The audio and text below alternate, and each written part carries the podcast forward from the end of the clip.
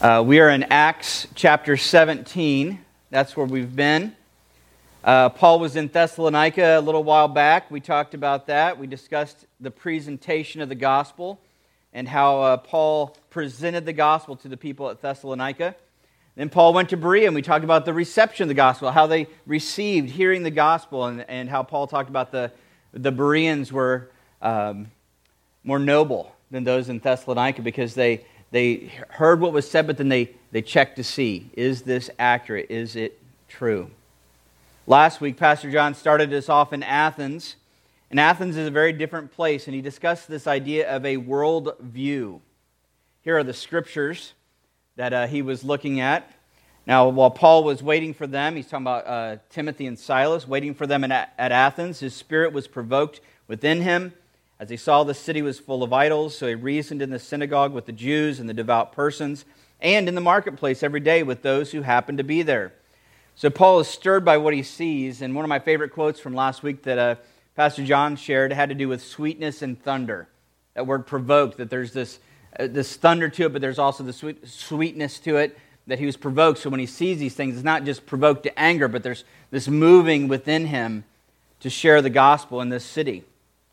So Paul is doing some of his similar tactics, going to the Jewish synagogue, uh, but he's also doing something that seems a little bit new. He's going to the marketplace, he's observing all these things going on. And so we're going to take a look at this, but before we do, I want to say one more thing. When you look at the book of Acts, this speech that we're getting ready to look at, this is the last open public speech that Paul gives in the book of Acts. So the speeches that are recorded that Paul, or I'm sorry, that Luke has written down for us, this is the last open public speech. Now there's some times where he talks to a group of elders. This is the last one where it's like in an evangelistic, sharing the gospel sort of way.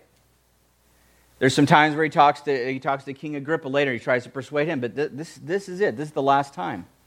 And in fact, when you look at the book as a whole, you look at how Luke has written it, and you can see that Luke has been building up to this point. So, this is kind of like the pinnacle of Paul's reaching to the Gentiles of the world.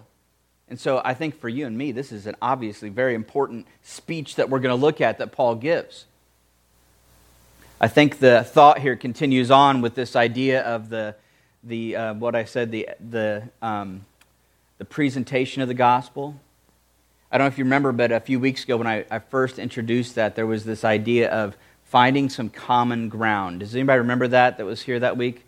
Finding some common ground, a couple of you? Good. Not as many as I hoped. That's sad. I'm kind of nervous now.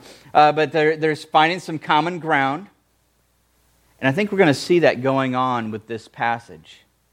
And because of what Pastor John shared last week, the worldviews are so different that to find some common ground is going to be a challenge.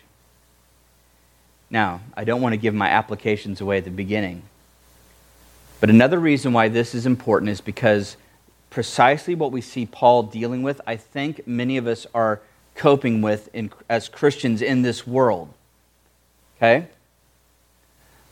Maybe back in the 1950s or 1960s, there was a common worldview. And so you could go to many people and say, uh, you need Jesus, and you could open up your Bible and show them why. And there was kind of a common, yeah, okay, I, you know, even if they didn't go to church, there was still some measure of respect for the Bible.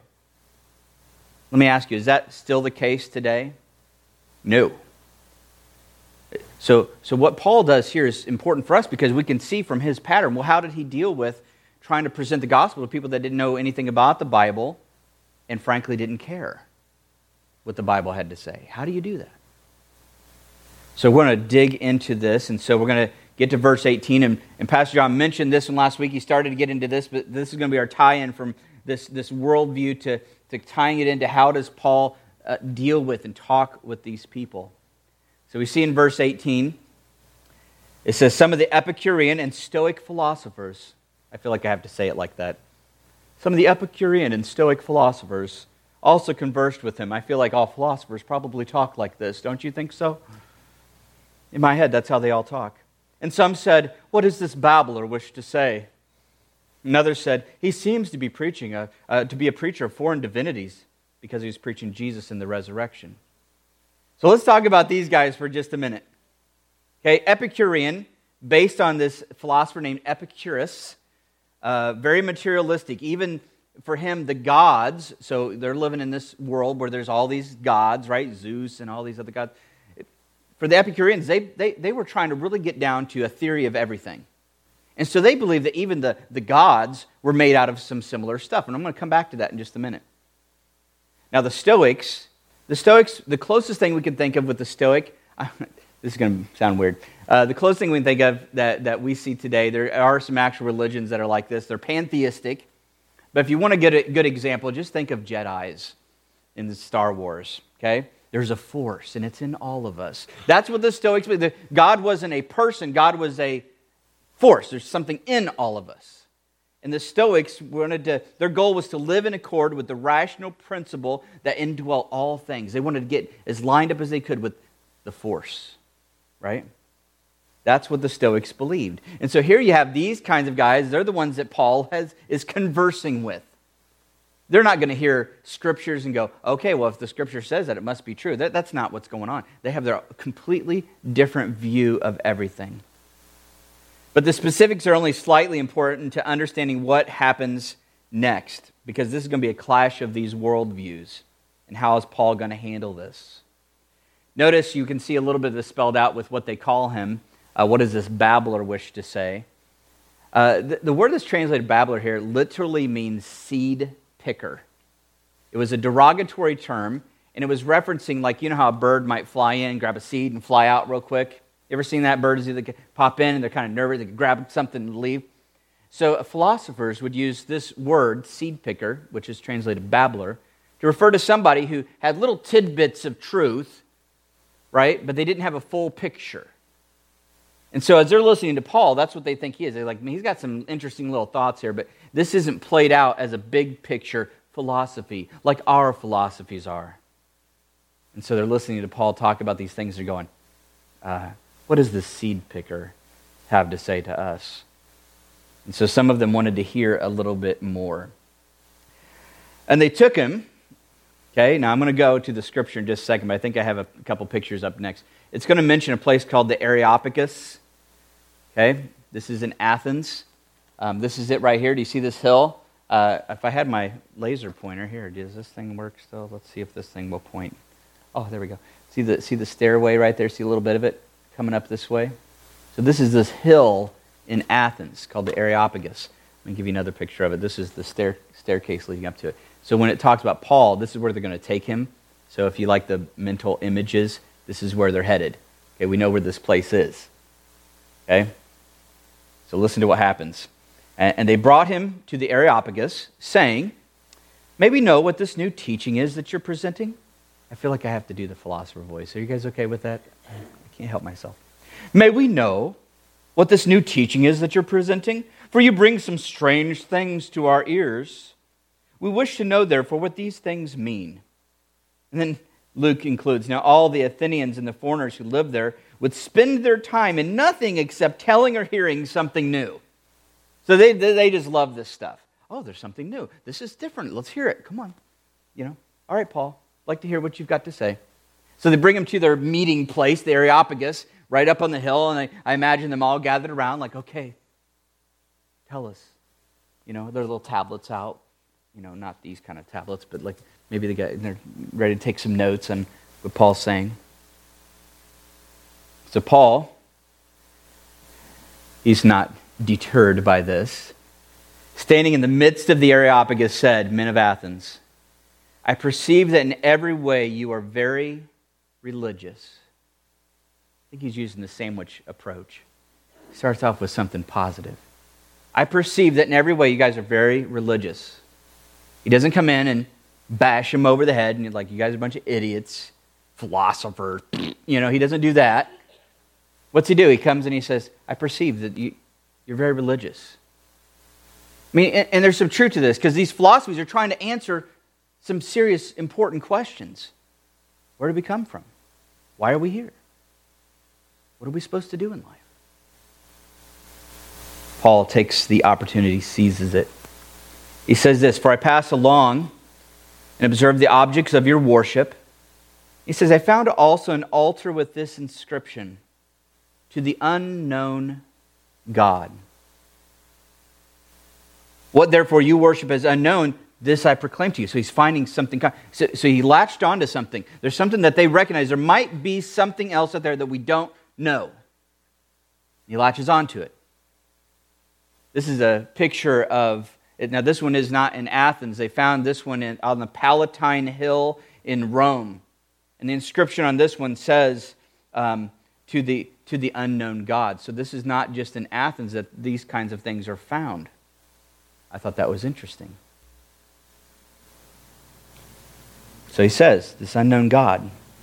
So he's tying his presentation to something that they acknowledge. Verse 24 The God who made the world and everything in it, so he takes it up a notch. Okay, not these gods, but the, the one behind those gods. The one even behind that. Where did they come from? A little side note um, that we're going to get into as we progress. Because th- this, this question, this is right where Paul's going. Because even if you answer some questions, you have to ask the question where did those things come from? And that's really what Paul's doing. Okay, and they've acknowledged that there might, there might be something else because even if they're worshiping all these other gods, where did those gods come from? And then they had theories on where those gods came from, but then you have to, well, where did that come from? And so Paul goes, there's got to be, in fact, Aristotle, a Greek philosopher, he described it this way. He, and, and I picture it always as dominoes. That's not what they had. But if you see something moving, something had to get it started moving. Well, where did that thing come from? Something had to start. And so Aristotle referred to the there's got to be, if you logically go back, there's got to be something that started it all. And Aristotle called it the unmoved mover. I mean, at some point, there's got to be something that, I mean, if you think about a big long line of dominoes all tipping over and you see the last one tip over, you go, well, something knocked this one over. What knocked it over? Oh, it was this one. You go, and you trace it back. And eventually, you, I mean, you, you can't do that forever. Eventually, there's got to be one that got the first one going. And so Aristotle said, he called it the unmoved mover. We call it God. Because there must be a personality because if, if it's not moved by something previous then in and of itself it had to make the decision to get things going. And it must not have had a beginning itself. That was Aristotle's philosophy. So, Paul, what he's doing here is he's jumping back. They recognize there might be an unknown God. There might be a God behind all the gods, behind all the gods. And, and so that's what he's referring to. And maybe this God, Paul's saying, I want to introduce you to him. The God who made the world and everything in it, being Lord of heaven and earth does not live in temples made by men, nor is he served by human hands as though he needed anything, since he himself gives to all mankind life and breath and everything. So Paul jumps back to what we all have to ask where did it all come from? Connection point number one creation and existence. Where did it come from? And how does it maintain? Now, some people would say it was a big bang. It's interesting when you read books that deal with the Big Bang Theory because at some point, you'll find it in all of these the books that are atheistic, and they, they're, they're talking about this is where I think this came from, this is where I think this came from. They all have to deal with something because now this is an image, and this you don't have to worry about this making sense. But what this image is representing is that this is meant to represent the universe. And so there, we have the universe where we're at today, and it all came from this big bang. And so as time is progressing, but every atheist comes to some point and they go, Well, where did that come from? Where'd that stuff come from? And even if they come up with an answer, well, where did that come from?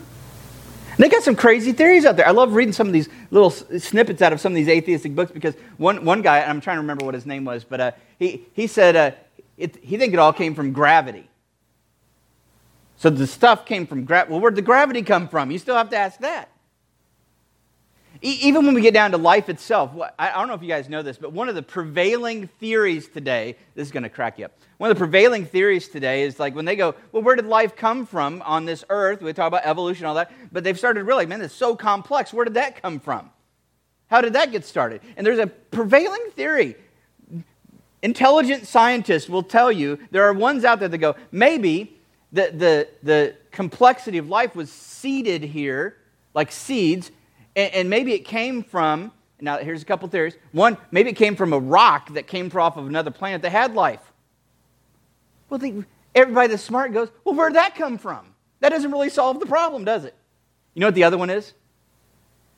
Maybe aliens brought it. I'm, I'm being dead serious with you. Actually, this plays out in a, a, more re, a movie a couple years ago, uh, four or five years ago. It was called Prometheus. And they actually, at the beginning of that movie, Prometheus, they actually went into detail about how these aliens came and they seeded life on Earth. And it's so interesting because in that movie, and I'm, I'm going to come back, what I'm doing right now is so important to what Paul's doing. In that movie, uh, the, the character says, I want to go meet our, and she called them the, the aliens, her creators. She goes, because I want to know where they came from. You see the dilemma? That doesn't solve the problem, does it? This is where Paul is at. Even go the other direction. You may not realize this, but the Epicureans in Paul's day, they took their philosophy from the atomic theory of Democritus. Now, you heard me correctly. The atomic theory. You thought the atomic theory was something new, didn't you? You were wrong. The atomic theory dates back way, way back. Now, they obviously didn't have all the technology to try to experience it, but that's the word atom came from this Greek philosophy right here. You know what they were saying? They were going, well, oh, this stuff must be made out of smaller stuff. And they go, well, we're, you know, and this blows scientists away because they, they go, I mean, these, these electrons are spinning around this central, and they, they go, what's holding it together? They don't know. And then when they start looking at that, they go, well, it must be made out of stuff. But then what are you going to ask?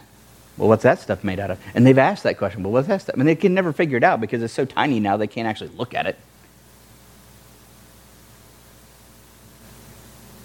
But this is exactly what Paul is addressing. He's talking to these philosophers and he's saying this. Let me go back to that passage. The God who made the world, you have to acknowledge this reality. And he knew that they did.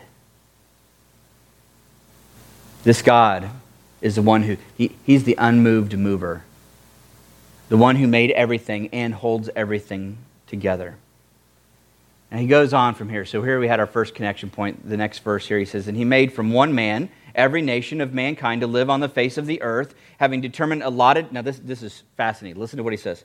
Having determined allotted periods and the boundaries of their dwelling place. I mean, as humans, we, we got some limits to what we can do. I mean, now we're traveling to space, but even then, we got to be in a spacesuit. We can't just go out there, you know, we're going to freeze or implode. We don't even know what's going to happen. All right? That they should seek God and perhaps feel their. This is perhaps feel their way toward Him and find Him. Connection point number two humanity. Yours and mine, we're all in this together. The, the idol to the unknown God is so similar to what I would say is so, so very true today. Uh, everybody, I, I believe, even if they deny it, everybody I meet, down in the depths of their being, they want to know God. Why do we have all these religions on this earth? People want to know God, perhaps, maybe, feel their way toward Him. Even some of the, the sternest atheists in the world, there's stories of them at the moment of death. God, help me. Where does that come from? This is a good hook for us to know as Christians. I'm telling you right now, you can know, no matter how much somebody tries to deny, know in your heart that in the depths of them, somewhere, it might be buried under rubble and debris and everything else, but somewhere in the depths, they know there's a God. These philosophers, when they tried to change the way God looks, really are doing the same thing. The Epicureans saying everything's made out of stuff, and this stuff is made out of other stuff, and there's some tiny stuff that everything's made out of. We're going to call them atoms back in that day. You know what they're doing? They're ultimately just trying to get to an answer to why we're here. But it left them empty, and Paul knew it. Because what's behind the atom, basically, Paul, Paul is bringing up to these Epicureans. Where'd the atoms come from? How would Democritus answer that one in his atomic theory? We still haven't come to the answer other than what God has revealed to us. It's Him. He spoke, and all things came into existence. He's the unmoved mover. He, even to this day, holds all things together. In the book of Job, Job writes and he says, If, if God were to remove his thought of you, you would altogether cease immediately. Why are your atoms right now not spinning off into oblivion? Right now. Why are they not? I believe it's God. He's holding you together. It's a different light on things, doesn't it? Humanity, yours and mine. Now, I love what Paul does next. He did something similar to what I did with that story of Prometheus, right? And that, that referencing a movie. Listen to what Paul does next. He quotes two Greek poems. That's weird. Normally, what would Paul be quoting right now? Jesus, the Bible, the Old Testament. He doesn't do it. Quote something current. Interesting. And what he connects it to is this the same idea. So he says, Yet he is actually not far from each one of us. So you, you people that are trying to claw, feel your way towards God, like, you know that somewhere deep in your being, it's like we want to know who God, who is God? What's he want from me?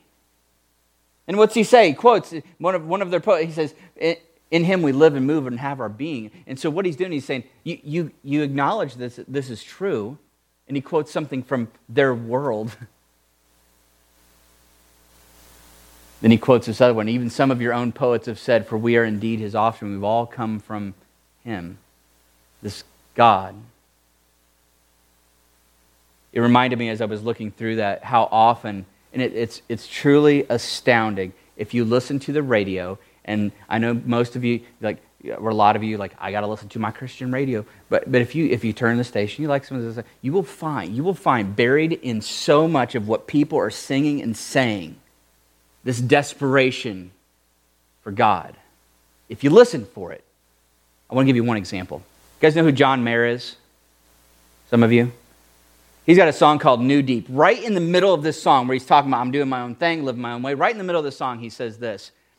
Eh, I'm just, just right out of the song. Is there a God? Why is he waiting? Don't you think of it odd when he knows my address? What's he saying when he says those things? Is there God? What, why? What? I mean, he knows where I live. How come he's not, you know, interacting? Send me something. I'm telling you, people know in the depths of their being where's God at? Where's He at? And if you listen for it, you will hear people say these things. Paul continues, being then God's offspring we ought not to think that the divine being is like gold or silver or stone, an image formed by the art and imagination of man. Now he's dealing directly with how they've tried to define where we all come from, where did all, and so they made some statues to try to help them think about all these things, these all these gods. Point number three, connection. God is not our creation; we are His. This is so essential as we're bring, trying to bring people to the gospel. This, this message of the gospel is we're, we're trying to lead them along. This is so, so very important because what people must recognize at the end of the day is that God doesn't exist for your pleasure, you exist for His. And the truth of the matter is, most of us go through life thinking that God exists for our pleasure. Most people, as they're trying to feel their way towards God, they're hoping at the end of their trying to find God, they could just figure it out. Maybe it's a combination of things I need to do, or, or I always use the example of the genie in the lamp. If I could just rub the lamp and the genie pop out. Most people, what, what we want from God is that He would get on our page and do what we want. And we say, God, how come you're not orchestrating my life the way I think it should go? And the core problem is that we have forgotten, as to humanity, we've forgotten that we are His creation. He's not ours. We didn't come up with Him. He created us for His pleasure. He does not exist for ours. So, so essential. I'm reminded of this particular truth all the time as I, I'm, i attempt to help and, and guide and talk to people about Christ and everything else because so many come to Christ because there's something they want. My life isn't going the way I thought. I want, and I, they, they've acknowledged enough to say, I acknowledge that God can do all things. So if I could just, now I don't have the power, but if I could just get him on my page, smooth sailing.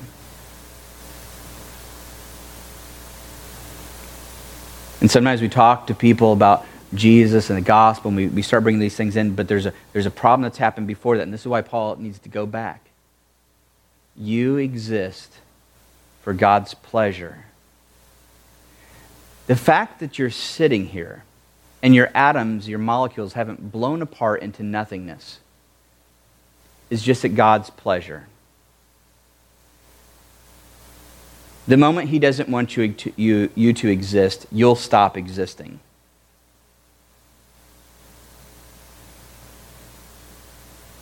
So, so important. The reference has to be right to appreciate the gospel message. So what if Jesus died on the cross for my sins? Who cares? If you understand who God is, you go, wait, he died on the cross for my sins? To restore something with me? So I'm not feeling my way towards him to try to figure him out. He actually came here and became one of us and lived and then died and took the penalty for how we've messed it up. He did that? Yeah. That is good news.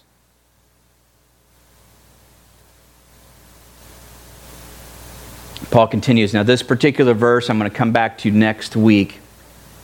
This is a verse I've referenced many times in the past. I'll have to, I want to dig into this, but notice what he says here as he wraps up his little speech. He says, The times of ignorance, ignorance not being stupidity or you're a bunch of dummies, right? Ignorance being lack of knowledge. The times of ignorance God overlooked, but now he commands all people everywhere to repent because he has fixed a day in which he will judge the world in righteousness by a man whom he has appointed, that being Jesus. And this he has given assurance to all by raising him from the dead. Point number four there's a day. Now, I put it this way because so often in scriptures, that's exactly how it refers to it the great day of the Lord. So there's a day coming. And God always calls it a day. There's a day. It's set in the future. I don't know when it is. I don't know how far away it is. Could be today. Could be tomorrow. Could be 100 years from now. I don't know.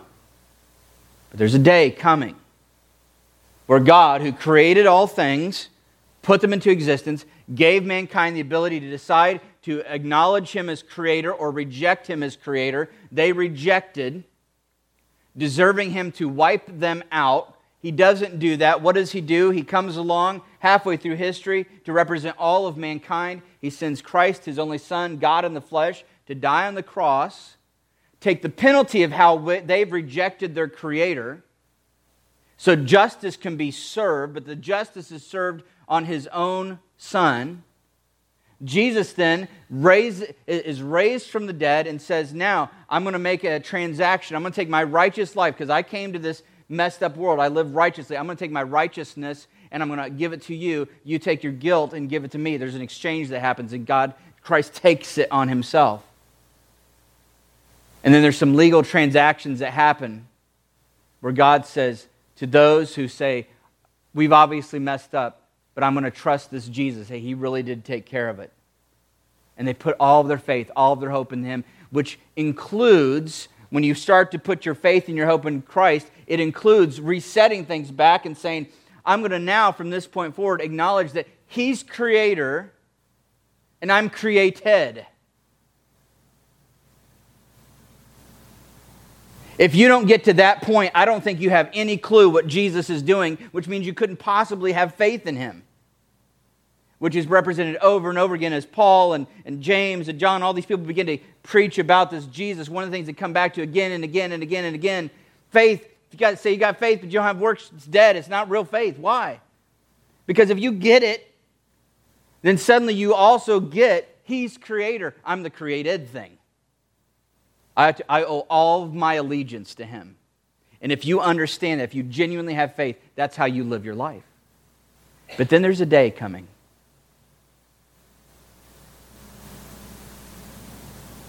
Once again, I don't know. Sometimes I hope it's today. This world's messed up. Is it not? I know one of the things that happens on this day is he, it's all reset. He wipes away all of this and it's new. I look forward to that day because, because I'm, I'm convinced. Now, I'm, I'm putting all my eggs in this basket, okay? So I'm just going to tell you this is, how, this is how I'm living my life. I put all my eggs. My hope that I'm going to make it past that day into the new stuff is Jesus. That's my own, that's, I'm banking everything on that. I'm not banking on the fact that I'm a pastor. I'm not banking on the fact that I'm trying to be a good person. I don't do that very well all the time.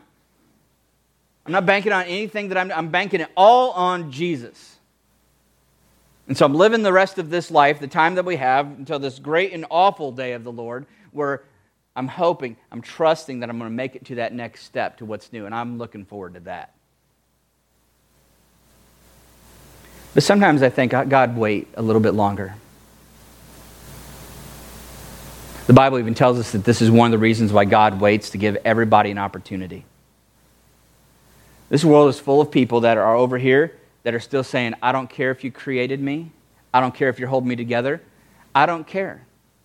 I don't care what you tell me to do. I, if, I, if I like it, I'll do it, God. If I don't like it, forget it. I don't have to obey you. I don't have to do what you say. And so I say, God, wait, give them more time.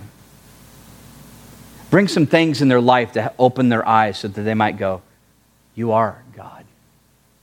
And they might put their faith in Christ as their hope. Because that day is coming.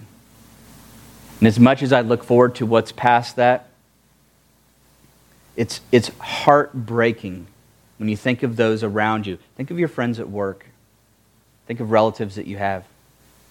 People that are still rejecting Jesus. Now, many of them go, Oh, yeah, I believe in Jesus. Ask yourself have they acknowledged that Christ is creator? Have they put themselves in submission to him to do what he says? No.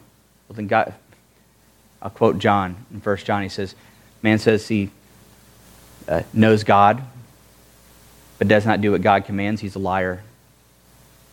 And the truth is not in him. So we, out of great concern, we say, God, a little more time a little more time.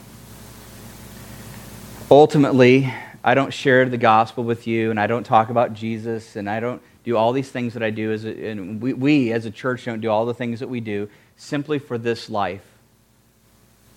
I think there's hope in this life. I think the best life you can live is the life that God has for you. But that's, I'm just telling you right now, that's not primarily my, my number one concern. Paul the Apostle, in talking about this exact thing uh, in 1 Corinthians chapter 15, is talking about hope in this life compared to what's afterwards. And he said, if, Christ, if, if in Christ we have hope in this life only, if being a Christian is just about getting everything sorted out here, Paul says, if, if that's what it's all about, we, we of all people are, are most to be pitied. You know why he said that? Did life go perfectly smooth for Paul? I mean, there's times where he was beaten almost to death. He was taken out of a city. People threw rocks, stoned him, right? Thought he was dead. People persecuted him. People gave him a hard time. People chased him out of their city. Eh, did his life get better when he became a Christian? No. So, why did he say this? For all of us. If, if you think, if, if the hope is just for this life only, man, th- then people have a right to look at us and go, You poor, poor Christian, look at all you're missing out on. You're doing all these things that God tells you, you're just missing out. We ought to be pitied if there's no hope. If there isn't that day and there isn't something past it, and we're only doing this for what we get here, then people should be patting us on the head saying, dummy. There's some fun stuff you could be experiencing while you're here, and you're missing out because you're just trying to acknowledge God as creator, and you're just the and you just have to do what He said. But see, what do we have?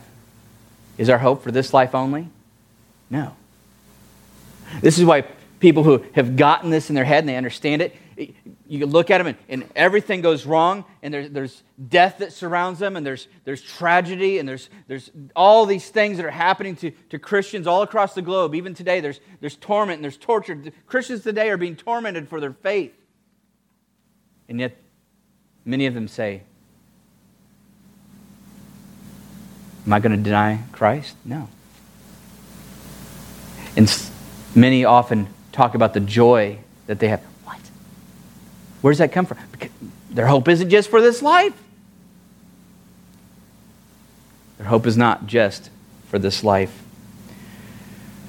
Paul ends by saying this, or Luke actually is talking now. He says, Now, when they heard of the resurrection of the dead, some mocked. We get this. You start talking to people about origins and where things have come from and atoms and the Big Bang Theory, and you start trying to explain God a little bit. They're kind of be with you, but then when you get to Jesus and you say he lived and he died and he rose back from the dead, you might experience what Paul experienced here. They mocked him. But there were others. Said, we'll, we will hear you about, we will hear you again about this. The interest was piqued. Paul found a little bit of common ground the Spirit of God began to work in some of these hearts. So Paul went out from their midst, but some men joined. There we go. So Paul went out from their midst, but some men joined him and believed. This ties back to what we said this first time we talked about the presentation of the gospel. Don't forget the goal. Some believe and join up. Sometimes when you're talking to somebody about these things that have to do with God and the gospel, there's some, there's some, there's a lot that mock. But there's some that go, I'm in. I'm in. Among whom were Dionysus, don't know who, who he is, but he's the uh, Areopagite from the Areopagus, right? I'm guessing he might have been a philosopher. And a woman named Damaris and others with them. So many join and believe. Think back through these things. I know not all of you have pens or pencils with you right now, but I know some of you are taking notes. I would like to encourage you as we, we wrap up, as we look at these things, to consider, I'm going to call them talking points. Now, this can be extremely helpful if you know somebody in your life that you go, I, I've had trouble talking to them about Christ because like if I bring up the Bible, they're like, I'm out. But, but notice what Paul did. Paul didn't use that. What did he do? He went back to some, some ideas.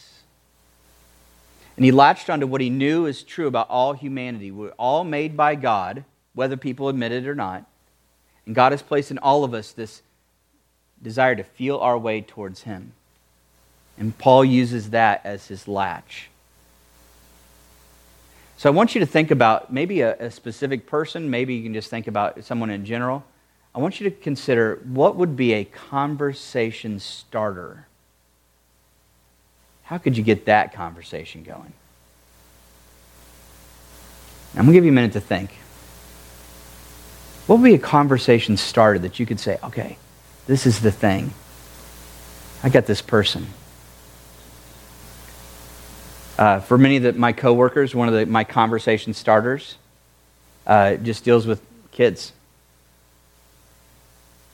And I start conversations off by saying, you know, I always wonder, you know, I see some of these kids in such desperate need at DHS, and I always think, man, I wonder if there's more that I could do.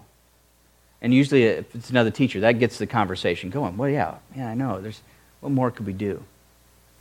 What, what more is there beyond just this? And then, and then a lot of times I steer it towards, you know, one of the interesting things that a lot of these kids struggle with, it, it's less about how the teacher's teaching and how this is going or whether or not they, th- this is happening. For many of them, there's something deeper just inside of that child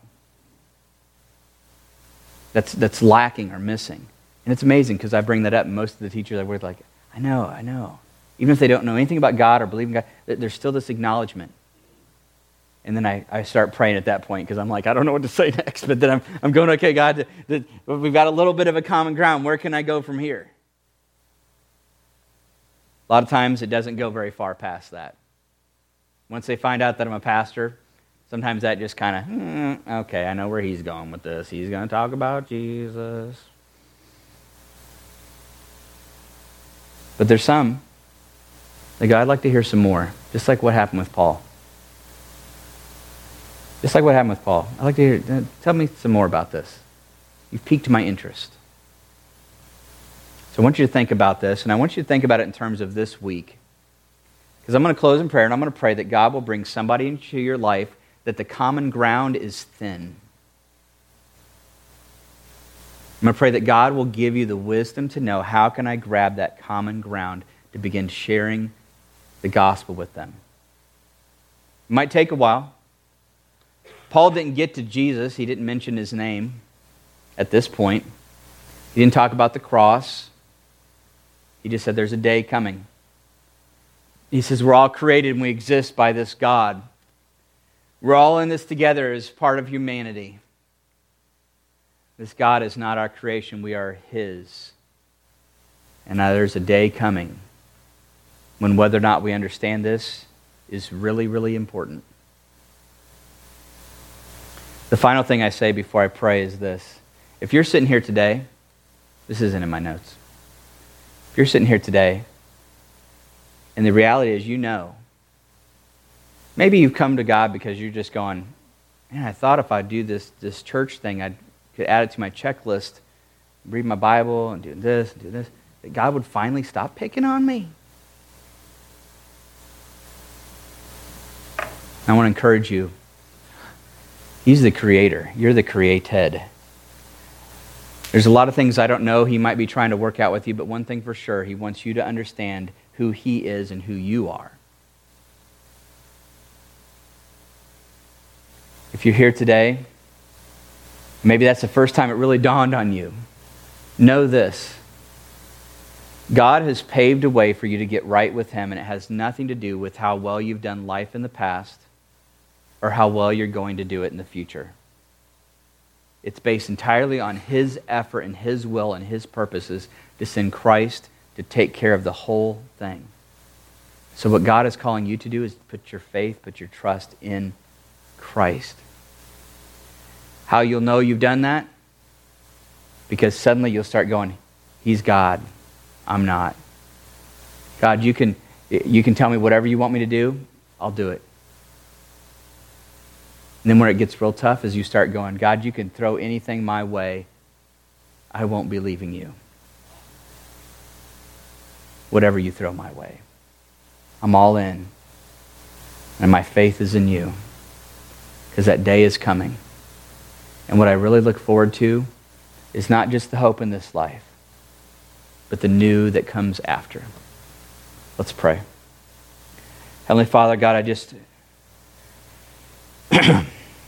Lord, I want to ask now that everyone in this room would come to a place, whether they're there yet or not, would come to a place where they acknowledge you as their creator and that they are simply the created.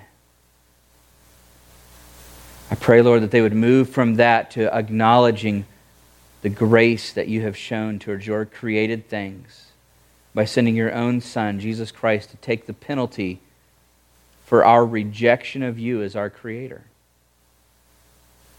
Pray that people would move towards that in this room, maybe even right now. I pray that that moment of truth would happen and their eyes would be open and they'd say, Yes, Lord, I believe. God, I pray that that faith, though small, would begin to flow out, to change each and every one of us from the inside out so that we have evidence that that faith is real. So that as that day approaches, we will think with confidence of that day. I pray all of these things in Jesus' name. Amen. You guys are dismissed.